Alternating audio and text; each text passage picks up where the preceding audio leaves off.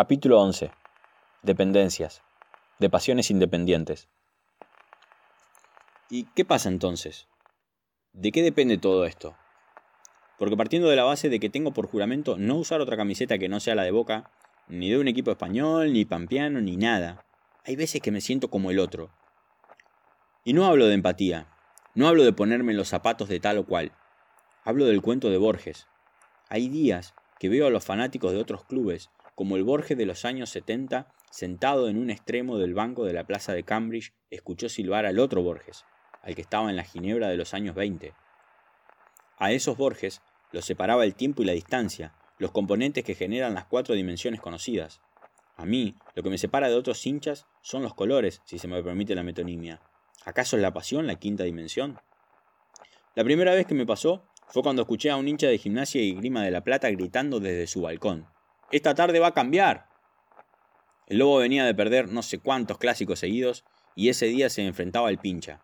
Yo pude sentir de alguna forma que no sé explicar la esperanza y la incondicionalidad de ese tipo que no conocía, aún sin compartir el amor por el mismo club. La última fue cuando me senté cerca de esos viejos hinchas del Elche, con esas pelucas de penachos verdes y sus gritos monótonos e inofensivos. Me llegó ese no sé qué, a pesar de no ser un gran simpatizante por el frangiverde ilicitano. Y siendo bostero, también me tocó de alguna manera lo que sufrieron algunos amigos durante el descenso de River en 2011. Y pensando en eso recordé que ese día, el de la revancha en Núñez, mi ex suegro Beto, fanático de River, se fue de la casa, con la promesa de volver para mirar el partido. Pero después de los 90 minutos y consumado el descenso, seguía sin aparecer. Cuando su familia empezó a temer lo peor, lo encontraron por un camino de tierra, volviendo de la quinta donde había escuchado los partidos de su club cuando era chico y ganaban todo lo que jugaban. Esa situación también me llegó. Nunca me pasó estar en ese contexto, y si me pasara, lo más probable es que no hiciera lo mismo. Pero de alguna manera lo entendí y lo incorporé casi como propio. El hombre se fue a escuchar por radio el partido más importante de la historia de su club, con la única ilusión de volver el tiempo atrás y desvivir ese momento negro. En otras palabras, era Borges, silbando esa canción que no conozco, pero que me identifica. Y ahora, repasando la anécdota, comprendo algo. Lo que valen son las historias que quedan. Por eso a los españoles les importa un pito el fútbol argentino, y sin embargo los argentinos preferimos nuestra liga, porque conocemos los trasfondos. Conocemos que la Tota no comía al mediodía argumentando todos los días que le dolía el estómago, porque en la casa de los Maradonas no alcanzaba para todos. Entonces valoramos el milagro de Diego. Conocemos el dolor de los pibes que no volvieron de Malvinas y por eso ponderamos el partido de Argentina contra Inglaterra en el Mundial del 86 por sobre la final contra Alemania. Se trata de eso entonces, de las historias que respaldan el folclore del fútbol, la cosa social que se manifiesta en forma de un aura en torno a un partido que para otros es insignificante. Les es indiferente por la pura y sana ignorancia que los aleja de la enfermedad, del temblor en las manos, antes de un clásico jugado en el culo del mundo. Se trata de lo que no se explica, de lo que no se nombra, de una historia que se relata, pero en la que valen más los silencios que las palabras y los sentimientos implícitos en ellos. Lo que no se dice, pero se transmite. A algunos les llega más, a otros no, y no son culpables, como no lo fui yo cuando vi el partido de la selección argentina contra Ecuador. Y por eso es que no importa demasiado la verosimilitud de la historia, sino el mensaje tácito. No tiene mayor significado saber a ciencia cierta los detalles que fueron exagerados para tararlos en su verdadera magnitud, porque un sentimiento que se transmite no se mide, no se pesa ni se calcula. No interesa si Ratín estuvo 15 minutos o 10 segundos sentados en la alfombra de la reina Isabel cuando lo expulsaron en el Mundial del 66. El valor de la hazaña subyace en la irreverencia ante la injusticia. No importa cuántos vieron realmente el gol de Grillo en el Monumental, lo que cuenta es el hito que marcó.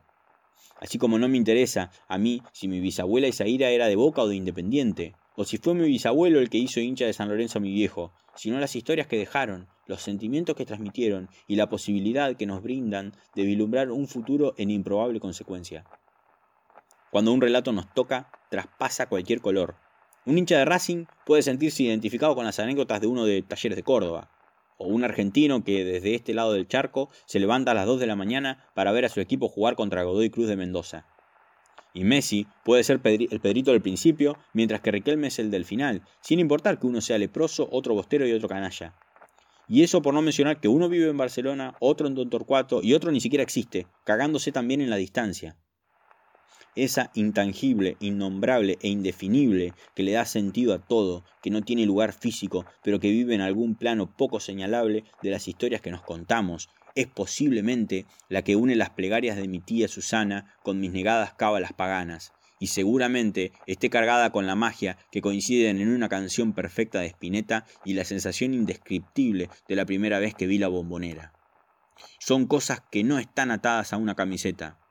¿Cómo van a permanecer en función de un club si son capaces de perforar las cinco dimensiones?